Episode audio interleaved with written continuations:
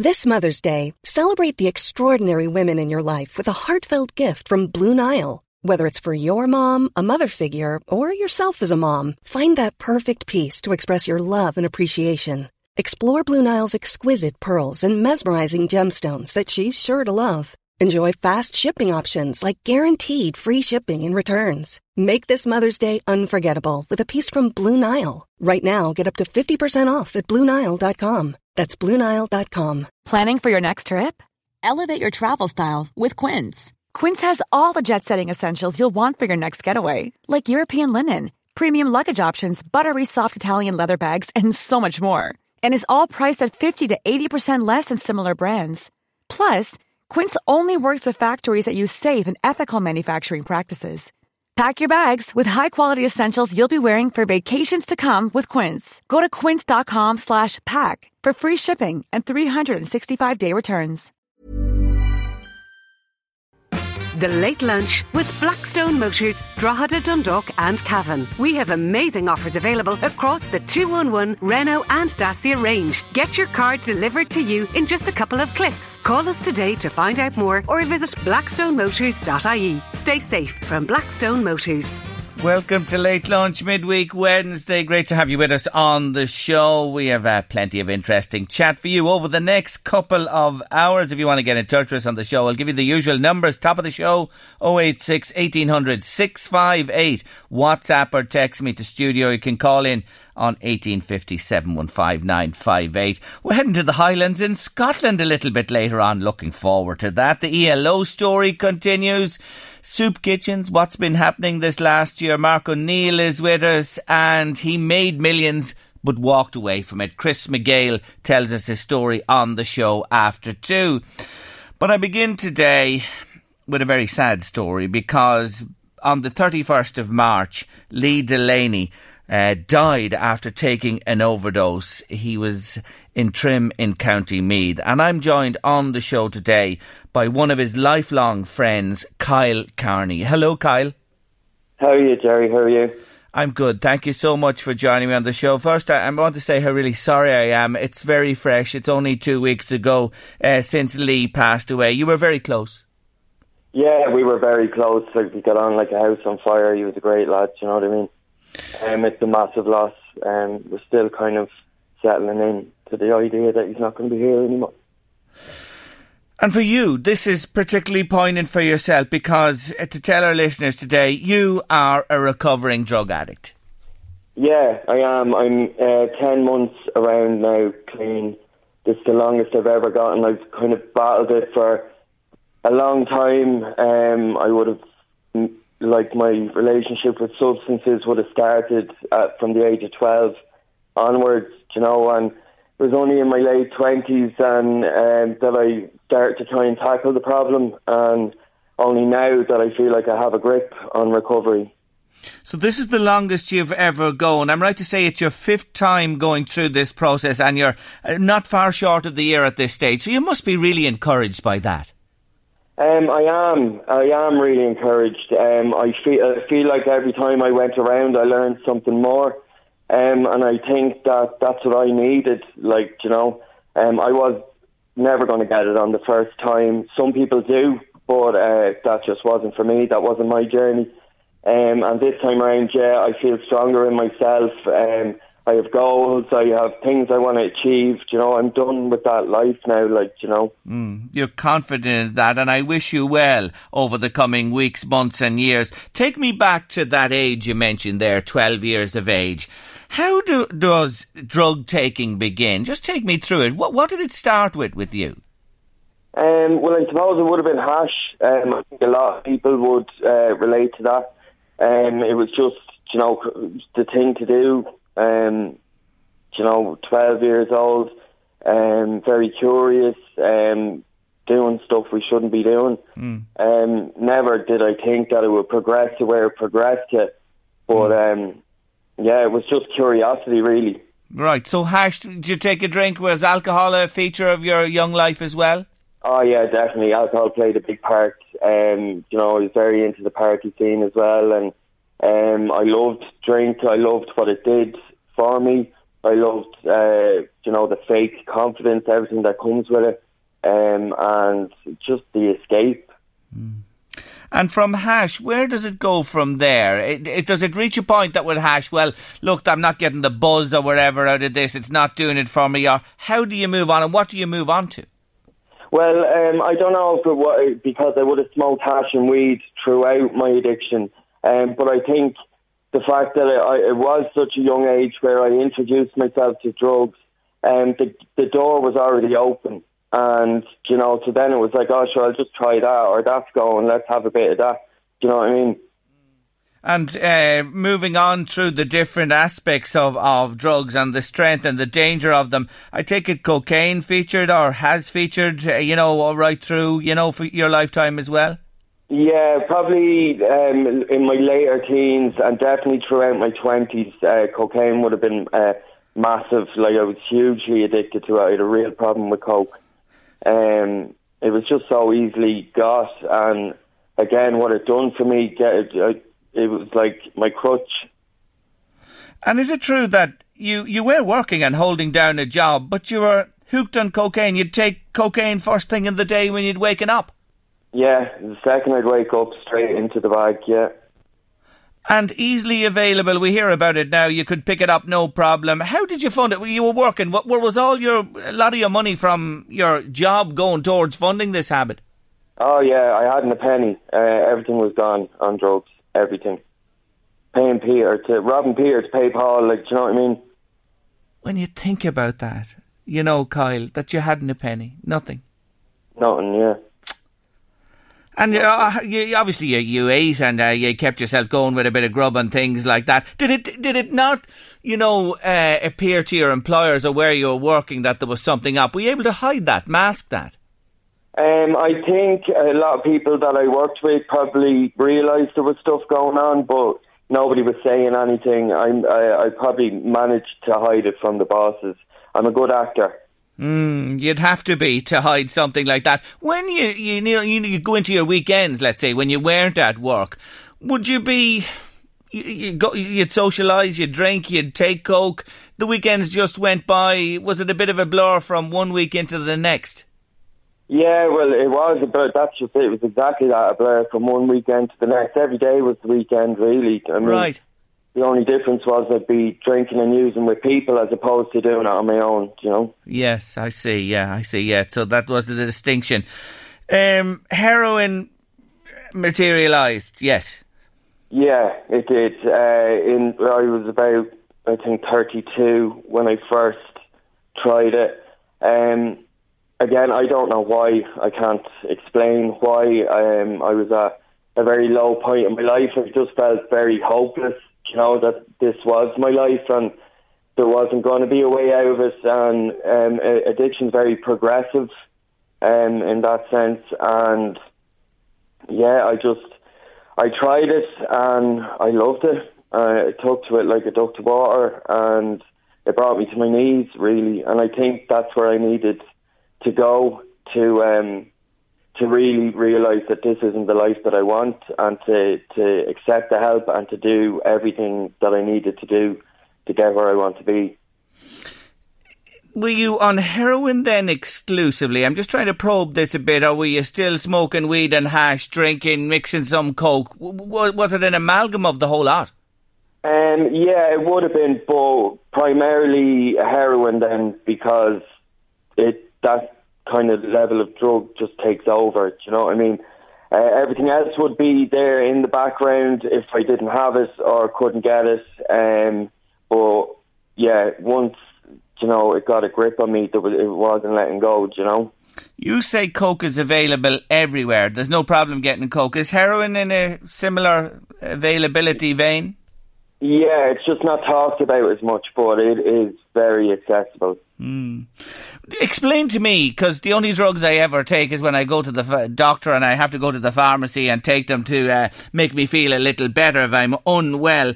Explain to me the difference between taking cocaine and taking heroin. Uh, well, coke kind of gives you the high, real, um, just releases loads of dopamine and you're you're just so excited and confident. Uh, heroin would will relax you, will get rid of all your problems, um, will numb the pain. Mm. Are you out of it or are you conscious?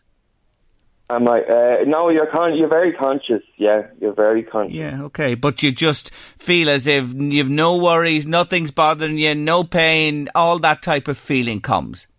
Yeah, and uh, like if you take if you're taking a lot of it, you're gonna kind of nod off. You know, they call it goofing. Um, but yeah, more more than not, you're very conscious. You're aware. You're just relaxed. And again, were you able to work on heroin, or is that a different animal altogether when it comes to trying to keep that aspect of your life in order? Uh, no, that was I wasn't working at the Okay. time, and I don't think I would have managed Yes. to hold down the job.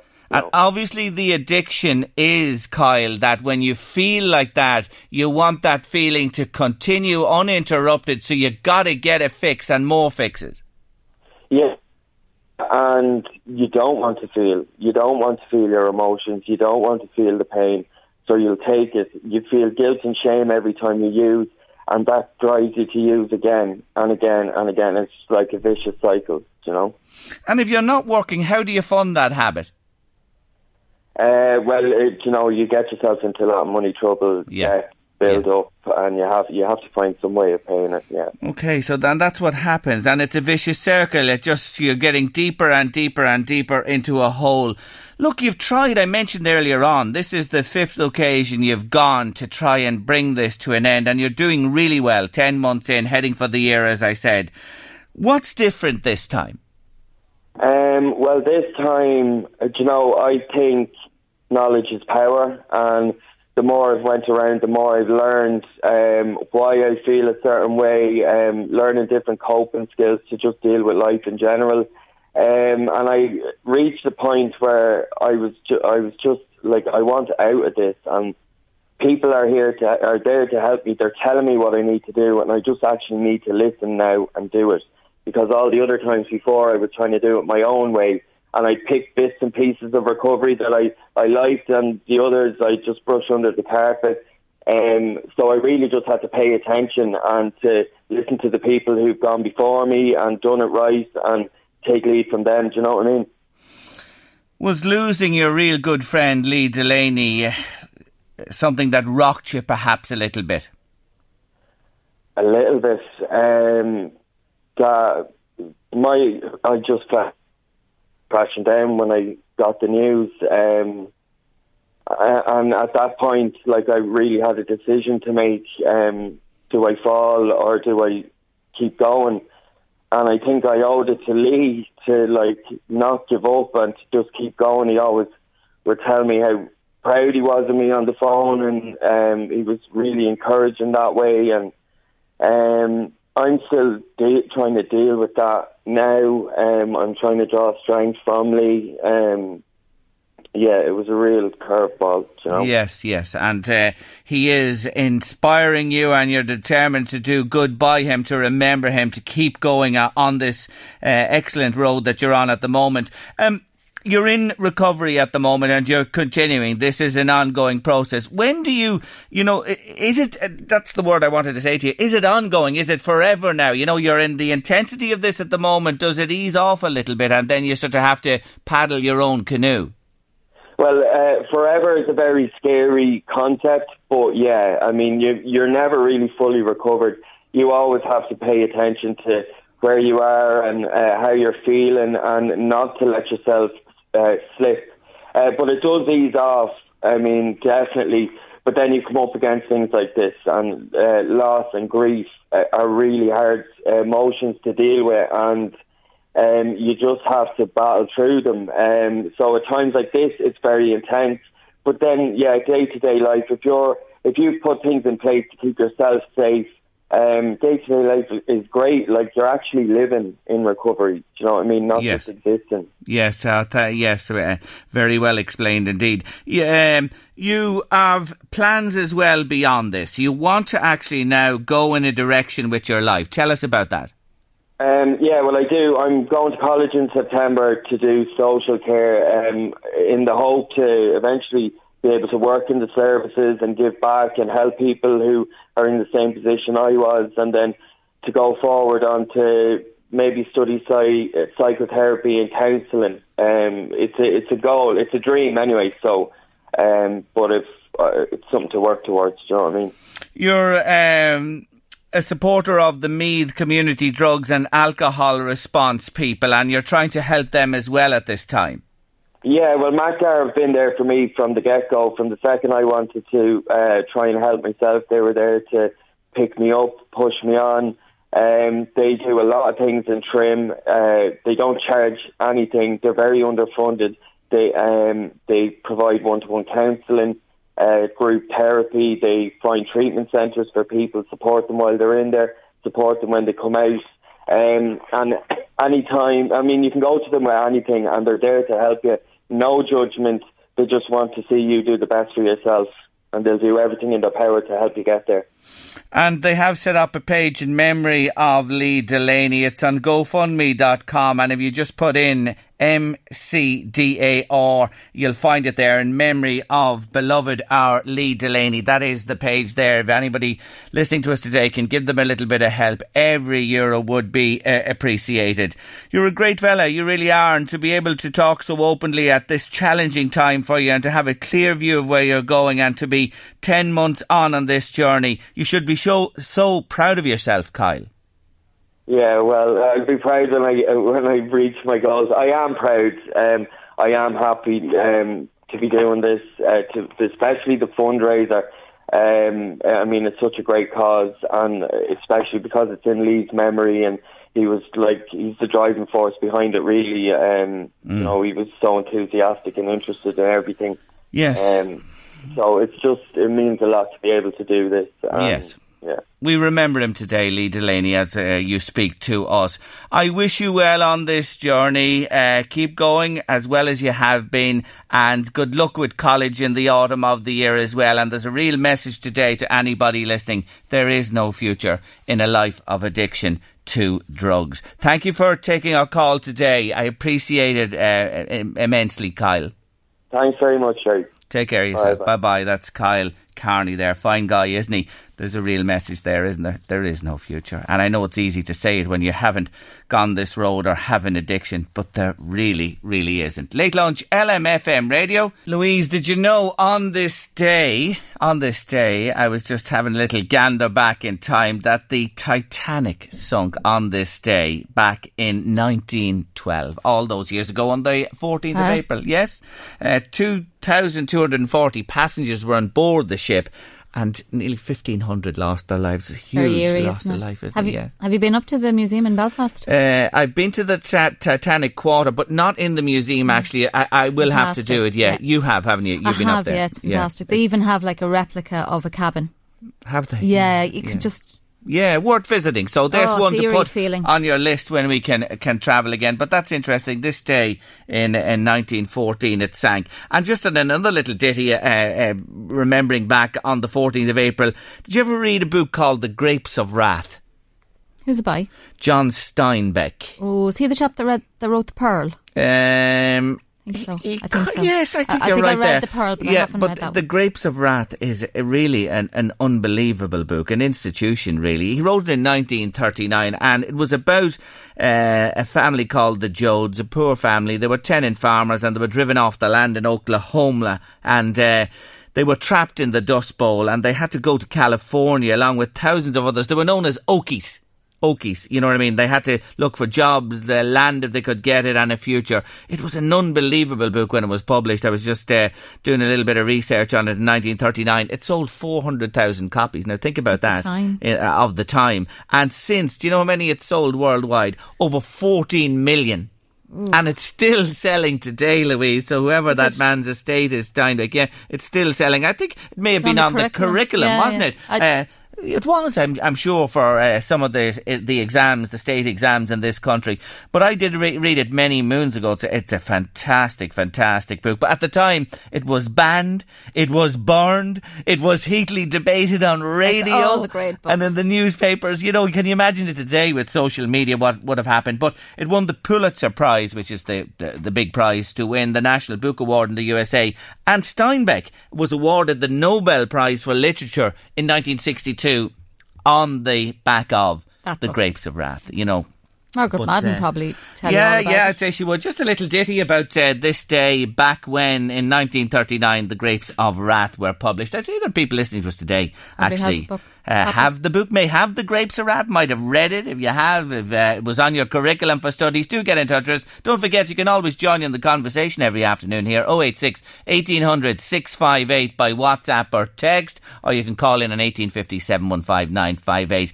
Don't miss my next guest after two. He's brilliant. He made millions and walked away from it. Now, my next guest from small time at an early age to big time in the city, Chris McGale was a hustler all his life. That was until, at the height of his success with Merrill Lynch, he walked away from something he was brilliant at and earning millions. The question is why and where has life taken him since? Let's find out. Afternoon, Chris. Jerry, hello. Good to talk with you. Great to talk with you on the show today. Look, on face value for anybody listening, they say, oh my God, wasn't that just the maddest decision ever? Why did you go? It was May 2002. Yeah, I think I had my George Best moment, as I called it. You know, it was it was a pretty crazy decision, frankly, but I did what I did, and I suppose I'd spent my whole life making single-minded decisions. You know, from from orphan kid all the way through uh, going back to school, and, and everything I did, I made my own decisions. So that was a very bad one. I've made a couple of those in my life, but that was certainly one of them. Had you made your money at that stage? You were what, 39? Were you leaving confident that you had enough stashed to get along for a while? Uh, yeah, I suppose I thought so at the time. I had a lot of shares and options in Merrill Lynch, uh, which of course, come 2008, they all went pop to zero. So uh, didn't work out that way, I'm afraid. But but yeah, at the time I did, Jerry. You went back, did you, for a time? I, I read in the book that, you know, you, you walked away from that massive job, but you did tip back in. Well, it's a bit like when you play for Man United. You know, uh, take Wayne Rooney. You know, next stop is Derby County. You know, you don't you don't go back up. So when you come back in, someone's in your seat. You know, I had this term incumbents. You know, when you play for Man United, Merrill Lynch, you're in that seat. You got the business card. You know, it's you. You're representing the firm. So a lot of uh, a lot of it is down to what seat you're sitting in. Mm, and as you said, that global financial crisis, oh my word, did it wreak havoc. And with what you had as well, did you worry at that stage, you know, that you could be left with damn all? Um, you know, again, to sort of pick up what I said earlier, you know, my, my attitude has always been from I was a kid, you know, I was always going to make money. It's what I do, right? Yeah. Um, and, and I sort of expected that, that I would again. Um, so yeah, it's been tough. I mean, one of my problems in 2008 was I wasn't bankrupt as it happens. You know, uh, I had a lot of assets, a lot of debt, and the assets had collapsed in value, and the debt was still there. And you know, I've spent you know more than a decade sorting it out. But yes, uh, it's all all done. But as far as the, um, the vulture banks or anybody else who were concerned, they all got 100% of their money back from me, unfortunately for me. It's uh, a hard one to take at times and uh, difficult to work your way through, but well done to you for, for doing it. So, look, I, I know you've written this book, The Million Dollar Irishman, but you, you earning, you have to be earning a crust in other ways since then. No, I, I, I've got a good business. I mean, my business is Tyrone Capital. You know, Yeah. Uh, Mickey, Mickey Harte's got done the forward of my book. Yes. Uh, and, and um, you know, I, I'm all things Tyrone. You know, so uh, like a whole lot of other people I know. Um, so, so basically, uh, that that business is in high end finance for property development in, in what's called build to rent. So I'm doing deals in the UK and Portugal. I've, I've got one on my desk at the moment in Estonia, which is a port deal, slightly different, but nonetheless large scale property development. Oh, Tallinn is beautiful. I've been there. One of the most beautiful cities I've ever visited in little Estonia. Now, look, come back to, to yourself. Um, you were a man, you know, that began, you know, running errands uh, to betting shops for a pound a week, and that's where this all began. You, you won big money. You bet big. You gamble big on the likes of horses at the tables as well. Is that in the past? You went to Gamblers Anonymous. I know. Have you have you finished with all that?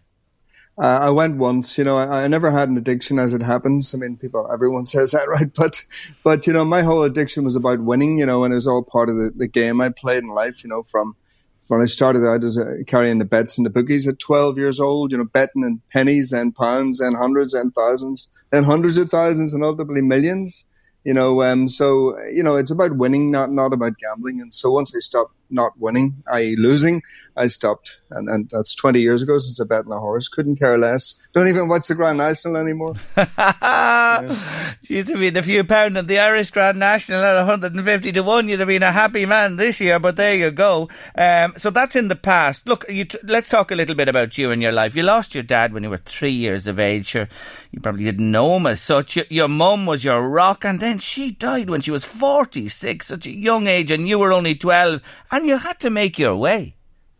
Yeah, so what happened is my brother, who is also heavily in, in the story, Paul, um, mm. got got a bad beating after she died by one of the lay teachers at the at the school, um, and basically he, they expelled him. Then four months after she died, he just turned fourteen, so he le- he got expelled and I left too. So for the next number of years, we literally bummed around doing different things. In my case, it was hanging out in bookie shops. So I knew everything there was to know about horses. You know, every horse, all the farm. My brain works that way, which ultimately led through. I went back to school at 18, got into Queen's, uh, got into Deloitte, went into Ulster Investment Bank, and in London with Merrill Lynch and, and, the Wall Street giant. So the story is from John Street to Wall Street. Yeah, yeah. it's a lovely story. Yeah. But talking about your brother Paul, right through the book, and I've read the book. He's there. He hovers over you in all of your life, and it was, to say the least, a fractious relationship. Yeah, we were we were alienated for a long period of time. You know, I, I basically blamed him from from my demise. You know, the wasted years, the teenagers, and everything else. But you know, in the book, I learned very much that that was wrong. You know, and uh, unfortunately, he died in 2007. So I I started writing the book again in 2014, having returned to the scene of my near death car crash. Uh, which is Killeen down the road from you there, Killian, mm. uh, outside Newry, South Armagh. So, um, so basically, um, I went to the scene of the crash and had some flashbacks. So when I started writing again in 2014 and then finished it during the lockdown, Paul was central to the story, but but all the time in a positive way because I'd learned we'd been reconciled about 2003 at the All Ireland final. Armagh, there you are. I was there. Um, and so, so you know, uh, we were reconciled and fully reconciled. You know, the the badness between us was completely um, forgotten about. And you know what I've said in another thing, and it's true, Jerry. You know, anybody who's got a problem with their brother or their sister should really start it out because you never know what's coming next. You know, and thank mm. God I did. You know, very much. Yeah, those are very important words to to think about and contemplate today. They certainly are, and great you did reconcile uh, before he passed away. Um, you mentioned that car crash because you really shouldn't be talking to me today. You probably shouldn't have survived. Uh, it's a one in a million chance. People said it to me. You know, I, I was traveling at a big speed, so I don't know, fast. I can't remember anything about the crash. So it would have been about 150 miles an hour combined speeds of me and a lorry, and I went underneath a lorry. And the only reason I lived is I was going so fast. So the lorry came on the steering wheel over the bonnet, over the over the went through the window of the car, and was coming down to basically behead me, so to speak. And and it landed on the steering wheel, turned the car and in that split second, I lived. And then someone saved my life by the roadside. So amazing. Yeah, I'm going to talk about her in a moment. But just on the crash, this went to court and you were offered a settlement in court, and there were you know the way the court case works outside before it went to trial. You could have settled and got compensation. You didn't. Yeah, it's one of my bad decisions, Jerry. You know, I hadn't enough. Uh, I had no advisors. You know, I spent my whole life doing my own thing. You know, I'm literally an orphan, and that's how I think. You know, so my ambition that day was to see the whites of the lorry driver's eyes. I had he had not come to see me. This was three or four years after the crash, 91, so three years. And, you know, he'd not come to see me and nearly killed me, you know, and, and they made no contact. And, and, you know, I was determined to get this out, out of my system, you know, see the whites of his eyes. So I did that. I lost and I had sort of a condor moment afterwards where I said, oh, well, it's over now. Exercise, goodbye. Moved on, went to London and that's life. You're an Omagh man, and of course, that's where it all began for you. The pub there, as you said, running the errands on uh, uh, to bookie shops, etc. But it was a very, uh, let me say, ecumenical upbringing and life. There was no, you know, I don't have to tell you, the orange and green in uh, Northern Ireland. That wasn't the case. It was everybody was friends. Well, in Omagh, we, we, we had a, you know, dare I say, a Catholic majority, which is quite unusual in, yeah. Northern Ireland towns. And so it was, it was a, you know, a, a, more relaxed town than others. There was much less conflict. Let me put it that way. The Omagh bomb was different, you know, but that, that was very much, um, not the norm, so to speak. You know, I mean, obviously the worst atrocity of all the troubles, but other than that, I mean, the town was quite friendly. Dominic Kiely um, said, uh, uh, you know, who was Omagh born, he said it was a good time to grow up in, um, mm. not not given to um, not given to sectarianism, which it wasn't. Yes, two uh, tragedies, uh, tragic deaths among the thousands during the Troubles, as we call it. You write about in the book, John Whitey Hannigan. Tell me about this man. It was very sad.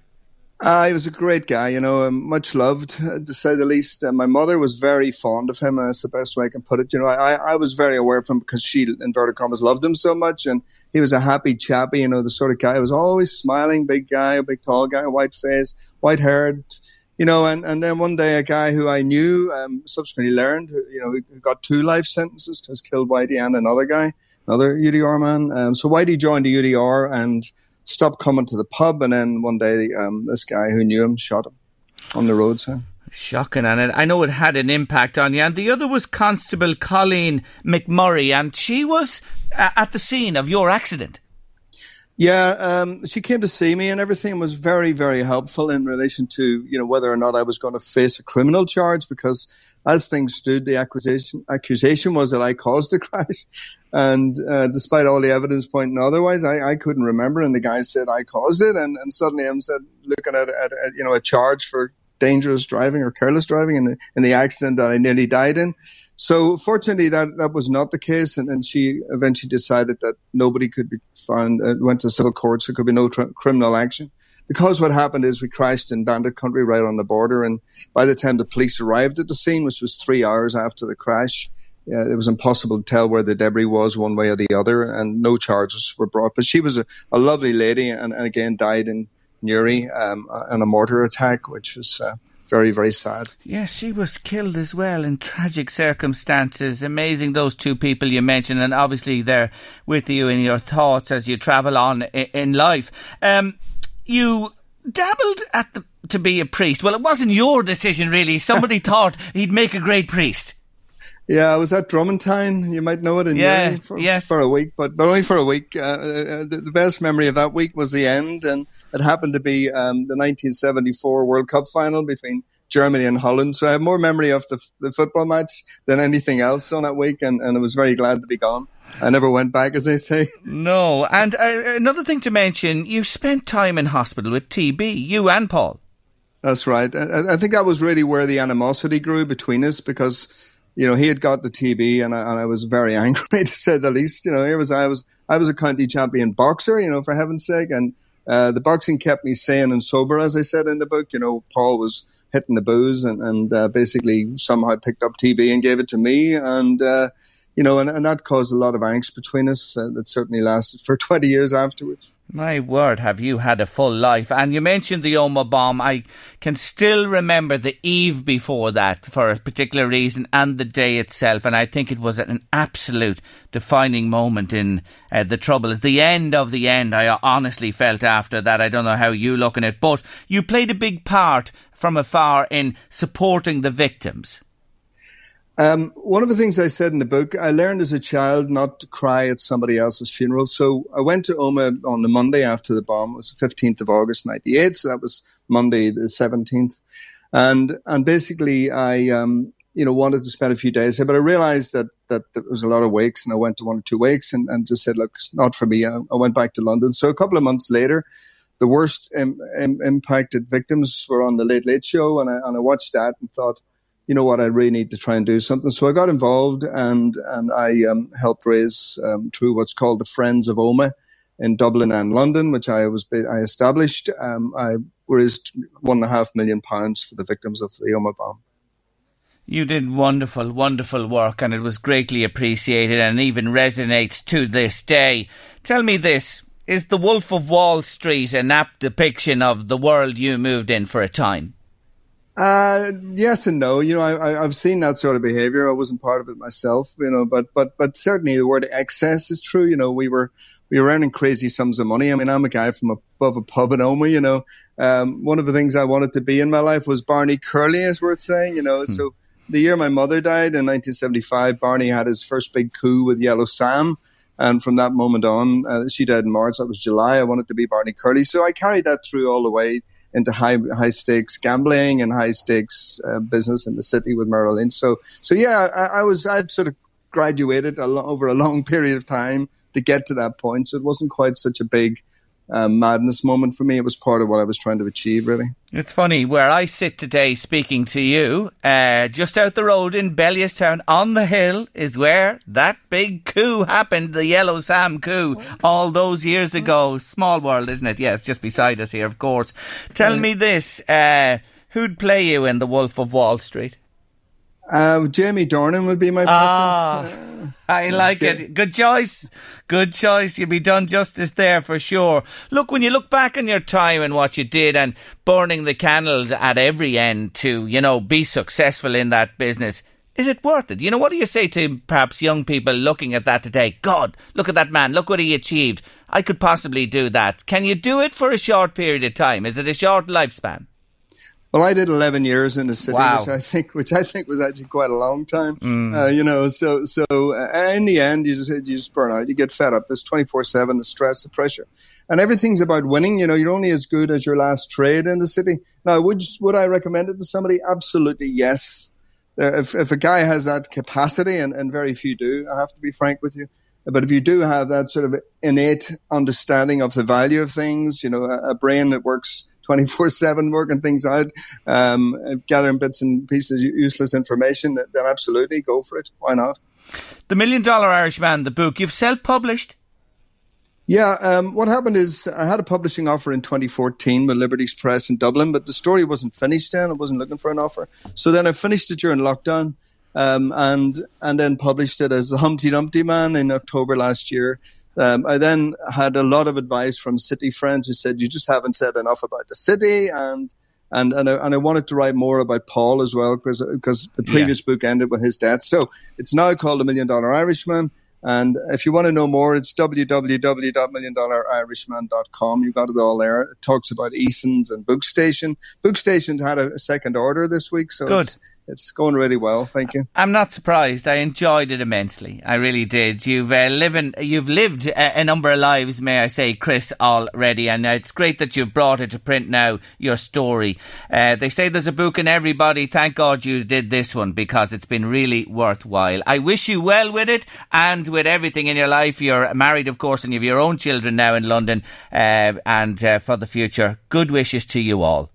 It's been a pleasure, Jerry. Thank you so much. Thank you for joining me on the show. Take care of yourself. That's Thank Chris McGale there. Million Dollar Irishman is the name of the book.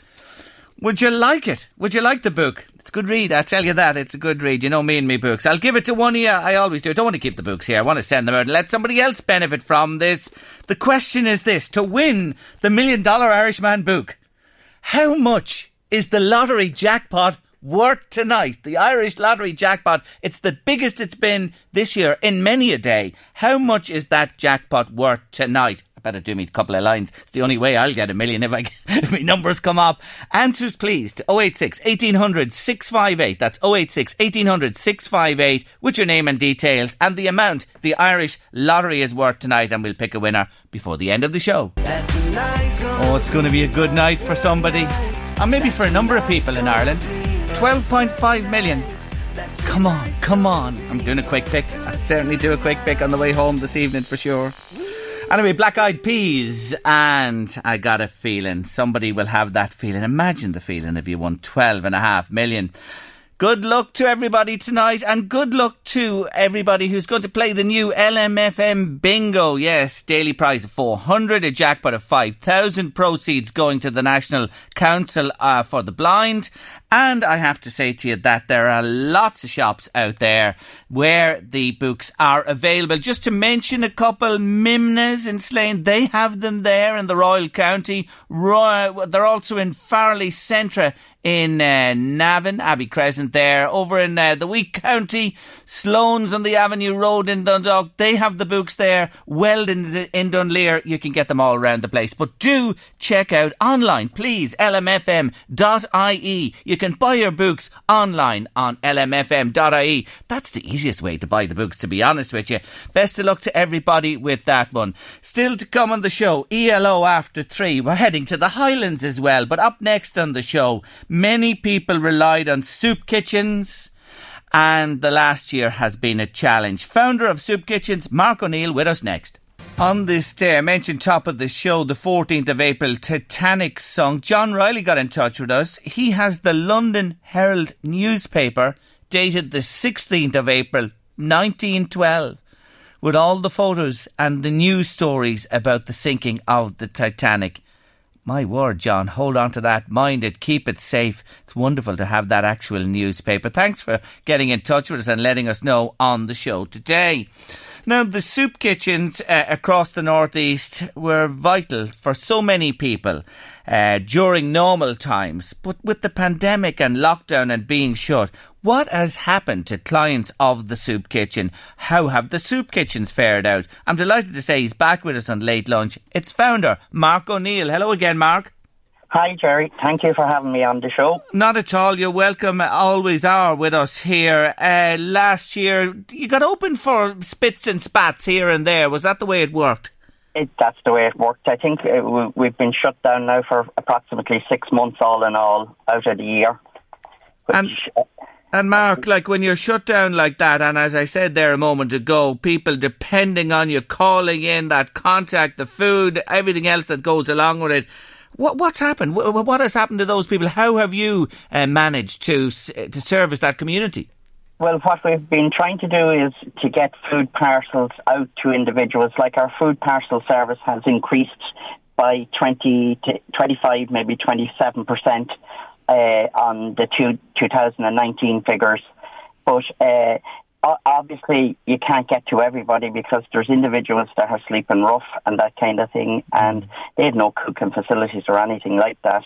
Uh, and the fact that the doors are shut, it's very, very hard to get in uh, communication with a lot of the individuals, unfortunately. Yes, so you're doing your best in difficult uh, circumstances. Have you a new uh, demand. I'm curious about this. You know, people who are struggling and have been struggling this last year with the loss of uh, employment, the difficulties all that brings.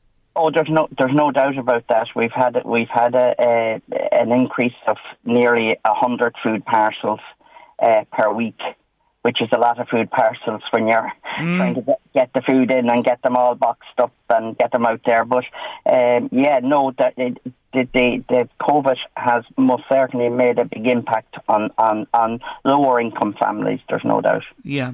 Um, you've put an awful lot of your own money into the kitchens and this whole venture. Where do you see the future for it? Do you see yourself, you know, with time, please God, with vaccination and us moving out of these strained times, resuming just as before, or what, Mark?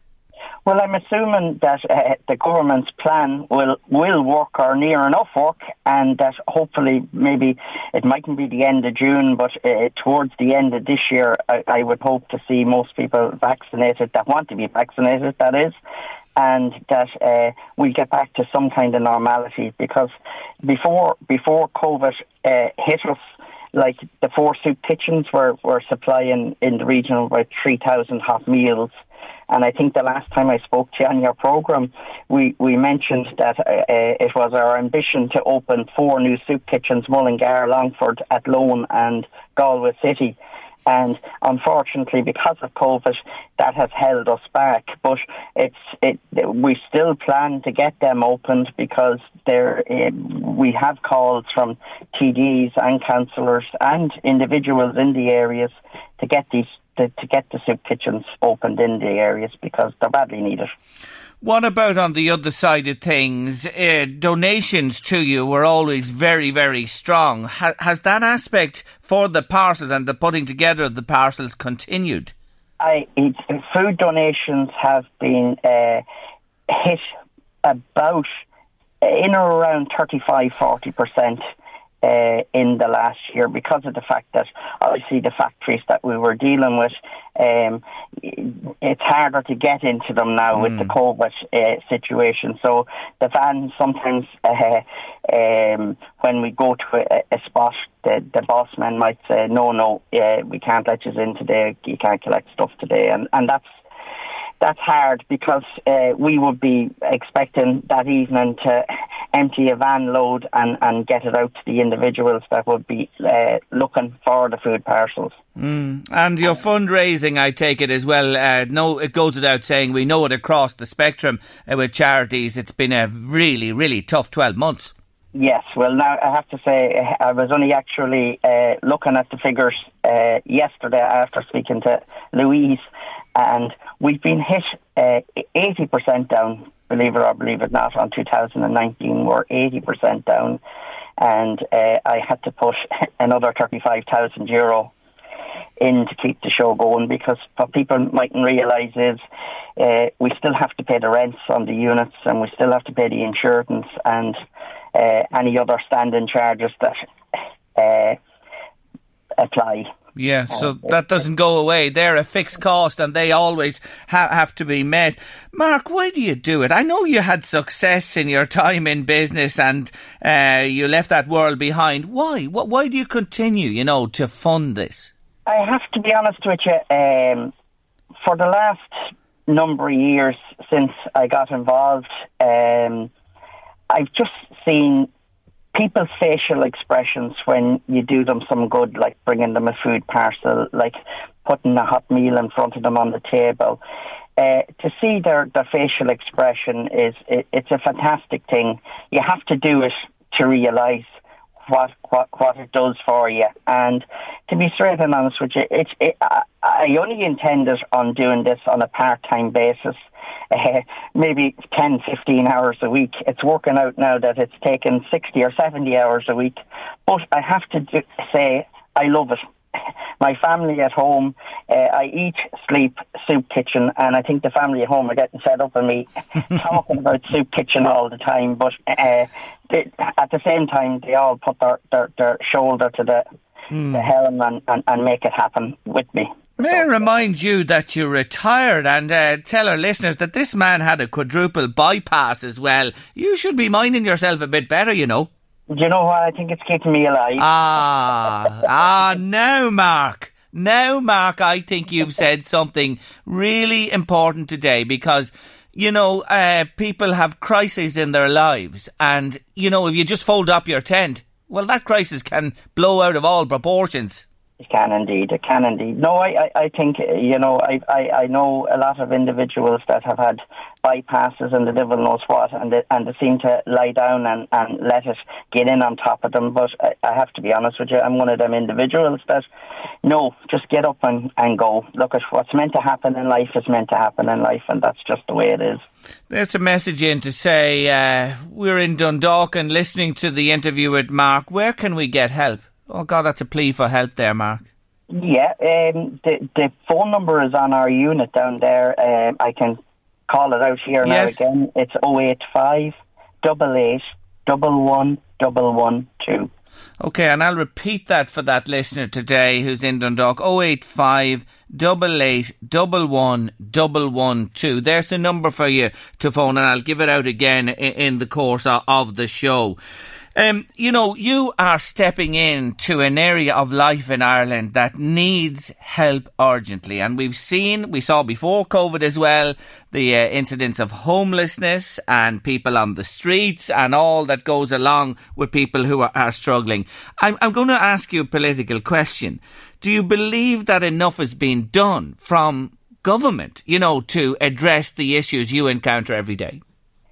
No, and and, and, and uh, look at what seems to be happening. Uh, uh, a party goes into power, and they're going to do all in sundry to help the homeless and all that kind of thing, and they put a lot of plans plans of action into action, but they never seem to get to the end of it before they're gone and a new party is coming in. Uh, all I can see is yes, they have addressed uh, the housing crisis to an extent I don't think it's enough, uh, as Peter McVerry has quoted before. Um, it's definitely, definitely not enough. Uh, they need to do an awful lot more. They seem to have the money for different crises, so I don't know why they can't help out where the homeless situation. It's a very good point because who would have ever said that we could close down the economy for what for basically 14 months at this stage, large aspects of it, and yet the money could be found. There's there's a message in there, isn't there, Mark? there definitely, definitely is, and and and and like uh, people have got very, very clever regarding uh, politics and otherwise. Years ago, people were a bit slow. That's that would be the word I would use. But people now realise an awful lot about what politicians are doing and what they're not doing. And the bottom line is that they could have made these borrowings a long, long time ago. They've made. I see them and they're spending millions on statues and the devil knows what around the country and saving this and saving that. And don't don't get me wrong. Yes, there's st- uh, preservations that need to be made and all that kind of thing, but they're throwing millions and millions of euros at it. Why can they not throw millions and millions of euro at homelessness?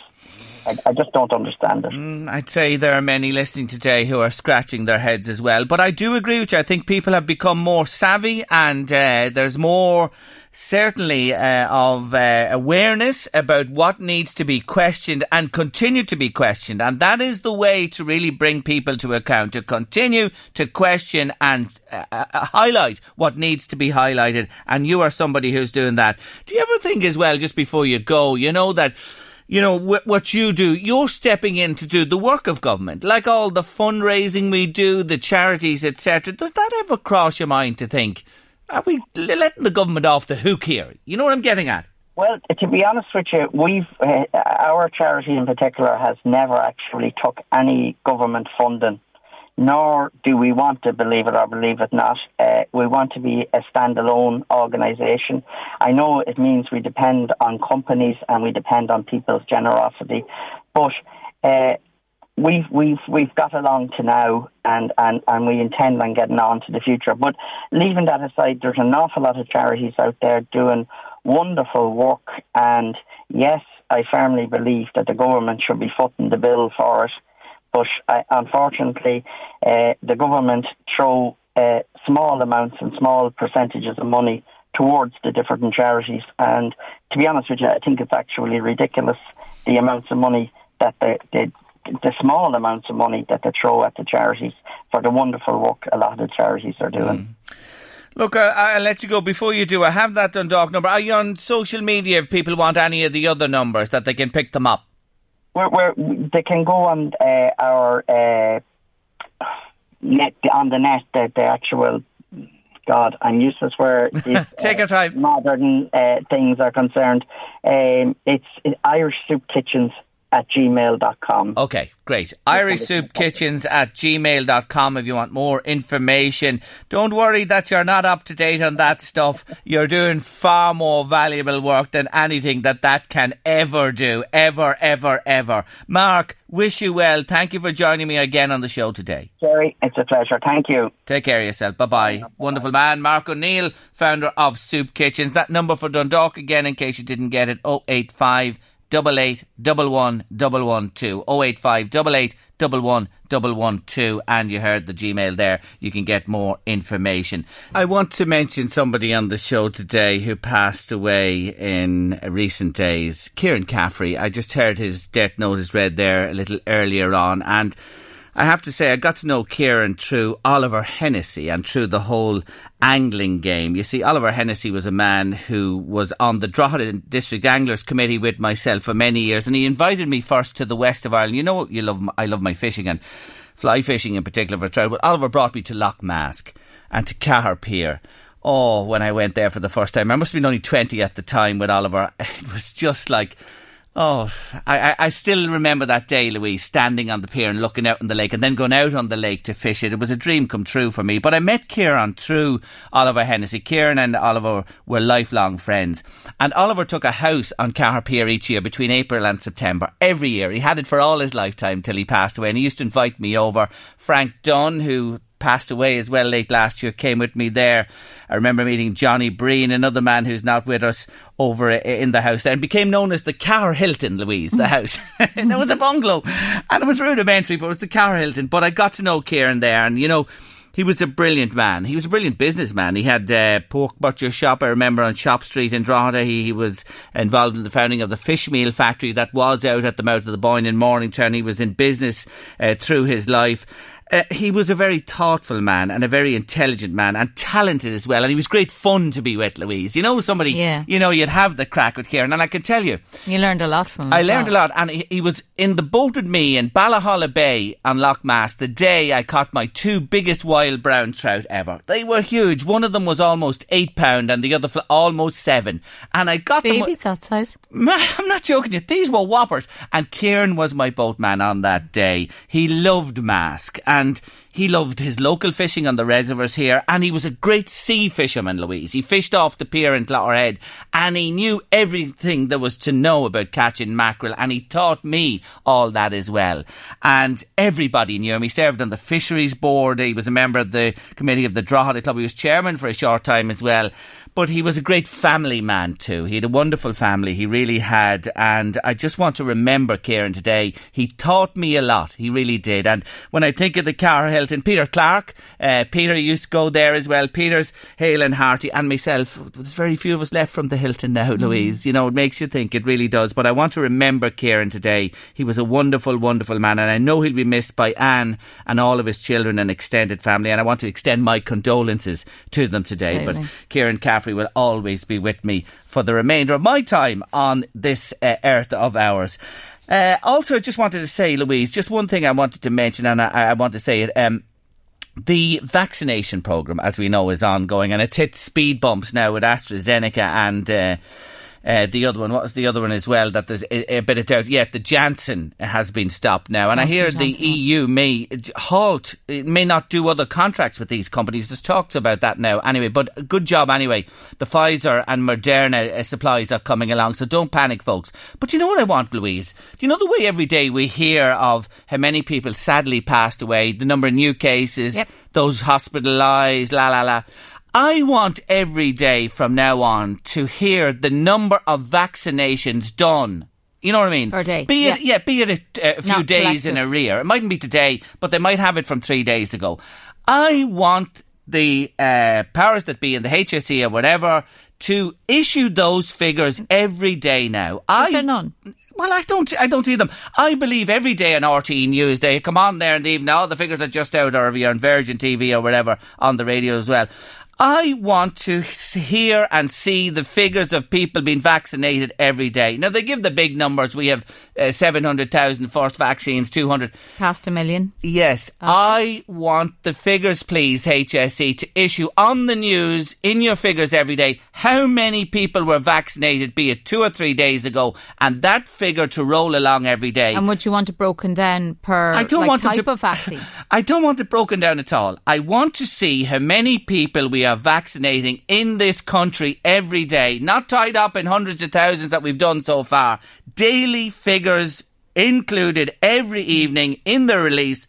On such a day, we vaccinated X number, number of people, and that includes weekends because I want to know that. And I believe people listening to me today want to know that as well. So HSE, your vaccination figures every day so as we can see how you're getting along, how many you're vaccinating every day. And there could be those figures out there. We'll we'll find Yes, out. I just want them though. I, I'm appealing today, using my position here to say, please, please, let us have those figures along with all the other figures of those who've sadly passed, the number of new cases, those in ICU. Each day, let's have, and we vaccinated so many of uh, our population today. Because I want to see those figures. We want to see those figures going along. We want to understand how many we're vaccinating Monday to Sunday. That includes Saturday and Sunday. We want to know. We want to know these figures. No hiding them, no disguise, no nothing. Let's have the figures, the daily figures. Please, uh, issued with your figures every single day, HSE. See if we can get them let's, let's, yeah, them or if- every day. Yeah, we want to see those. We want to see those because I think it's very important that people know that and see what's happening uh, going along. And the other news is. A bit of trivia. Rachel Riley from Countdown Mm-hmm. is expecting her second baby. She had a little girl, I think probably about a year ago at this stage. See, the news just came out there and they just announced it herself. And She had Fish Riley across the board. Had she? Yeah, in other words, my clothes don't fit me, and this Ah, is why. I see, I see, I see. Pa- Pasha, the uh, dancer from uh, Strictly and herself are together now, and this is their second uh, child on the way. We wish them well. I'm an old countdown fan. You know that, don't I know they? Know that, that. I watch it every evening. I go home. It's recorded. Jeez, why. Can't did so- believe it's still on. What? I used to watch years and I years ago. love it. I'm brilliant at the numbers.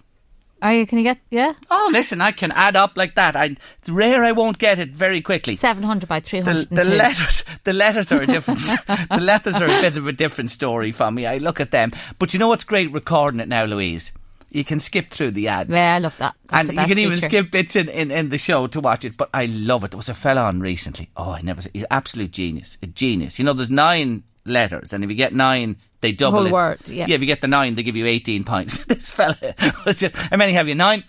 I think they got pissed off asked him, how many have you? Nine again, that we're saying to him. But uh, he was just Can't a even brilliant get contestant. four half the time. Yeah, sometimes. Sometimes it's it's difficult. It really is. But it's a it's a timeless show. It's been running for so long, Countdown, and it is still hugely popular. And a new host, you know that there's a new Who's host. hosting it? Yeah, did you not? Was, was I not chatting to you about that? Uh, you are the weakest link. Goodbye. Anne Robinson is oh, Okay. the new host of Countdown, taking over from our friend from Kells. What was his name? Tell me the host of Countdown. Come on, tell me his name. From Please. Kells. No, do you remember we were in Kells for the live show and he came in and I oh, interviewed he him? fantastic. What's his Yeah, name? Can't remember his name. there was a Richard on it the last time no, I Richard watched. Richard Whiteley was the original presenter of it, and Des Lynam did it, and then uh, the, uh, yeah. I'll look him up, I'll look Ah, look, I'll think of it in a minute. It escapes me as well. I was trying to help you out there. My old brain's gone soft. Anyway, we're heading to news, weather, and sport at three, and afterwards the ELO story continues. And begorra, we're heading to the Scottish Highlands.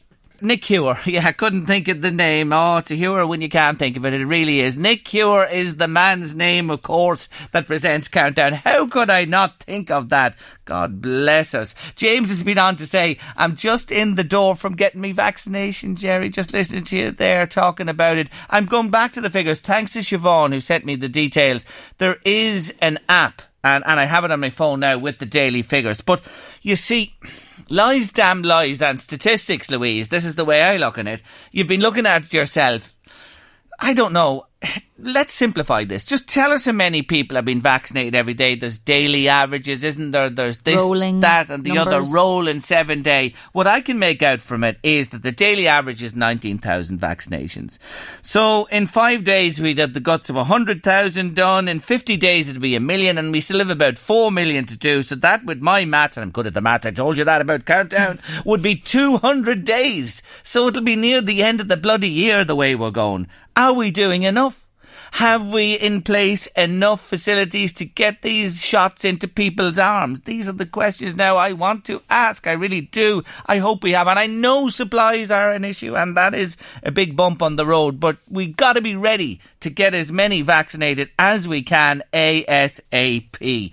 Please, the main bulletin each evening, just tell us in one simple figure how many you vaccinated, be it three or four days ago, and keep that rolling along then every day, and then it's simpler for the woman and man and child and everybody else on the Gives some street. kind of hope, doesn't it? Yes, it does. It does. And let's get a bit of positivity in. And we can watch them. We can keep an eye on them as well, that they are working seven days. And we're at maximum tilt and not taking weekends or bank holidays off and that we're injecting as many people as we can. That's the important part. The jackpot tonight, Louise, 12.5 million. What would you buy? Well, I'll tell you in a minute. But anyway, Catherine Cowell has won already. Catherine, sorry, Catherine Colwell has won already from Oristown in Kells because she's getting the Million Dollar Irishman book. Thank you indeed for everybody who texted or WhatsApped us in. Ah, I should look at it. What would I do with it? I'd bloody well spend it. I'd spend What it. What stupid thing would you spend it on? Not What- stupid. I do. I things. I have things in my head. thing. I do. No, not a silly. I wouldn't do that in silly way. No. No, I don't think I would. I'd put it to very good use. I'd look after everybody, pay off the mortgages, etc. Uh, give everybody a few pound to enjoy themselves close to me. I'd have the biggest party that you ever saw. That's the maddest thing I do. And invite all my friends to and I just go buck wild like them cattle running out in the fields after the winter in feeding, as that man told us months ago after we were released from this. We'd certainly have that. And then I would put the money to good use. Here in my community, there are a few things I'd want to do and I'd make that money work. I'd keep enough that I'd be alright myself. Would I continue to do late lunch? Yeah.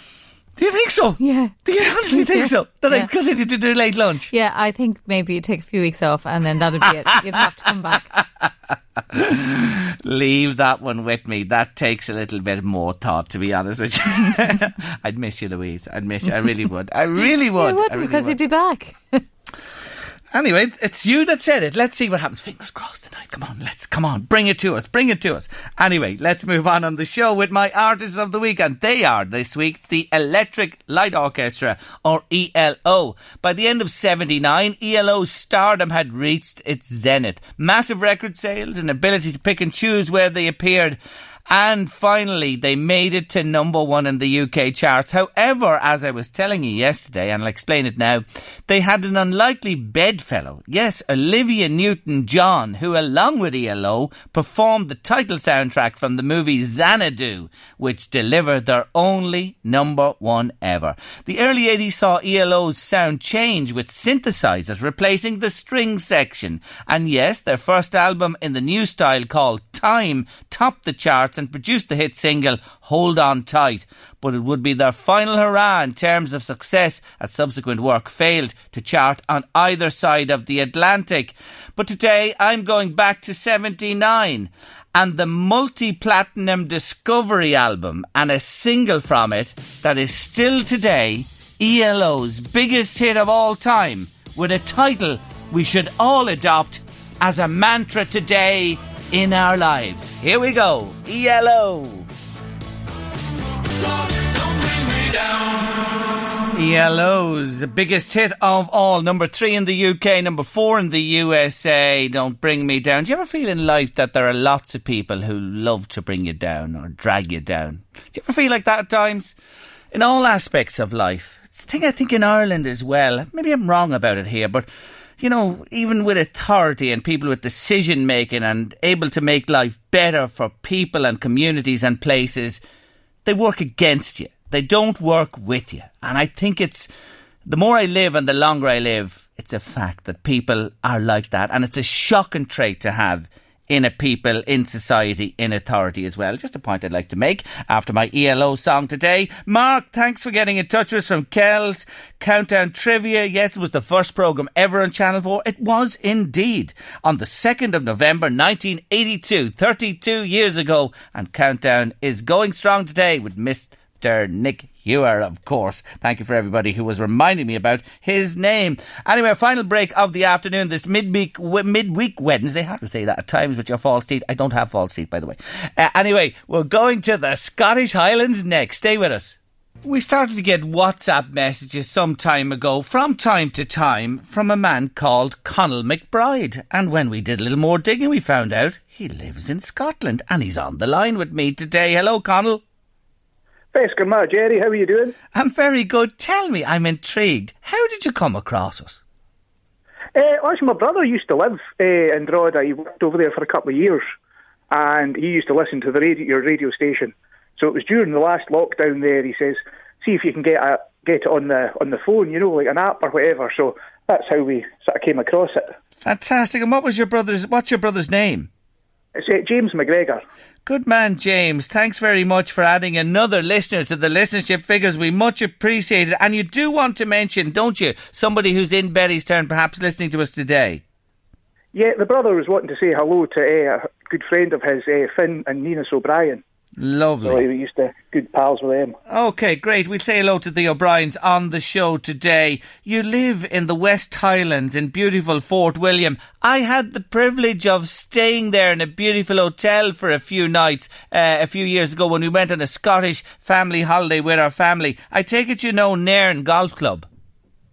Yeah, I Nairn's about a good seventy mile away from Fort William, right enough. But I, I know Nairn. It's a beautiful wee beautiful wee town. Yes, we went there. Yeah. I, I, remember the golf club in particular because we played, myself and my son played golf there. It's a fantastic links course. But we stayed in Fort William. It's a beautiful place. You're a lucky man. Yep, absolutely. I mean, when I look out my back windows, I can see right down Glen Nevis, see Ben Nevis, and we've got Fort William football pitch just behind us as well, so don't need to pay for any tickets. I can just watch the games out my kitchen window. hey, listen to me, Connell. You wouldn't be paying to watch Fort William Football Club anyway. Oh no, definitely not. They had uh, sort of uh, been dubbed sort of the UK's worst professional football team, so usually sort of ten 0 thrashings, eighteen 0 thrashings. Uh, guaranteed goals anyway. That's for sure. Never, never be boring. You know. I think they hold the record. Did they go on a 78 game losing streak? They did. Aye. Oh. oh, absolutely bouffing. Oh, well, there you are. You're guaranteed goals, but not much joy supporting Fort William. Tell us about you, yourself. What do you do? I, I know uh, we'll come on to your musical prowess in a minute, but what, what do you do uh, with yourself? What do you work at? Um, at, at, the moment, I'm actually uh, in college um, training to be a chef, doing a professional cookery course. But before that, I worked uh, in a sawmill and also worked uh, on the Jacobite steam train, which uh, doubled up as the Harry Potter train yes. for the films. Yes, that's right. Uh, made famous by the Harry, Harry Potter film. So you worked on that steam train? Yeah, worked on it for six years. Yeah, it was a cracking job. Absolutely brilliant. Oh, I'm sure. People were lovely and uh, every day was different. The people were absolutely brilliant. So yeah, you'd meet different people. I'm sure hear many stories as well. Yep, absolutely. Aye, and my dad worked in the railway for thirty odd years as well. So Aye, no, it's good. It was cracking. Great job. Now, tell me this: uh, the bagpipes you do play. Yeah, much to my neighbours' kind of uh, annoyance. I was just thinking about this. I say, say you have to pick your times when you're when you're going to play them for sure. Are they a, well, diffi- are, are, they a difficult instrument to master? Um, they can they can be. Aye, it's uh, to be honest, it's probably one of the hardest instruments to learn. Mm. Um, especially when you're sort of like you're breathing and stuff, but also your embellishments, you know, your finger movements and things. It's uh, it can be quite difficult. Yeah. I believe you nearly lost your fingers when you went to learn the bagpipes first. well, I nearly didn't play at all.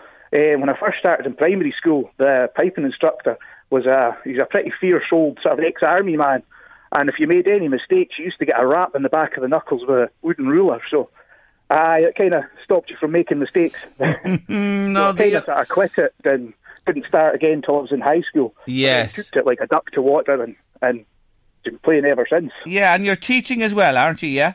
Yeah, aye, in the local pipe band, the Lochaber pipe band, teaching the kids on a Thursday night.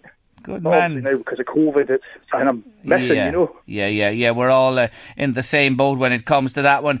I believe you've just taken up a sport that I've loved and enjoyed all my life: fly fishing.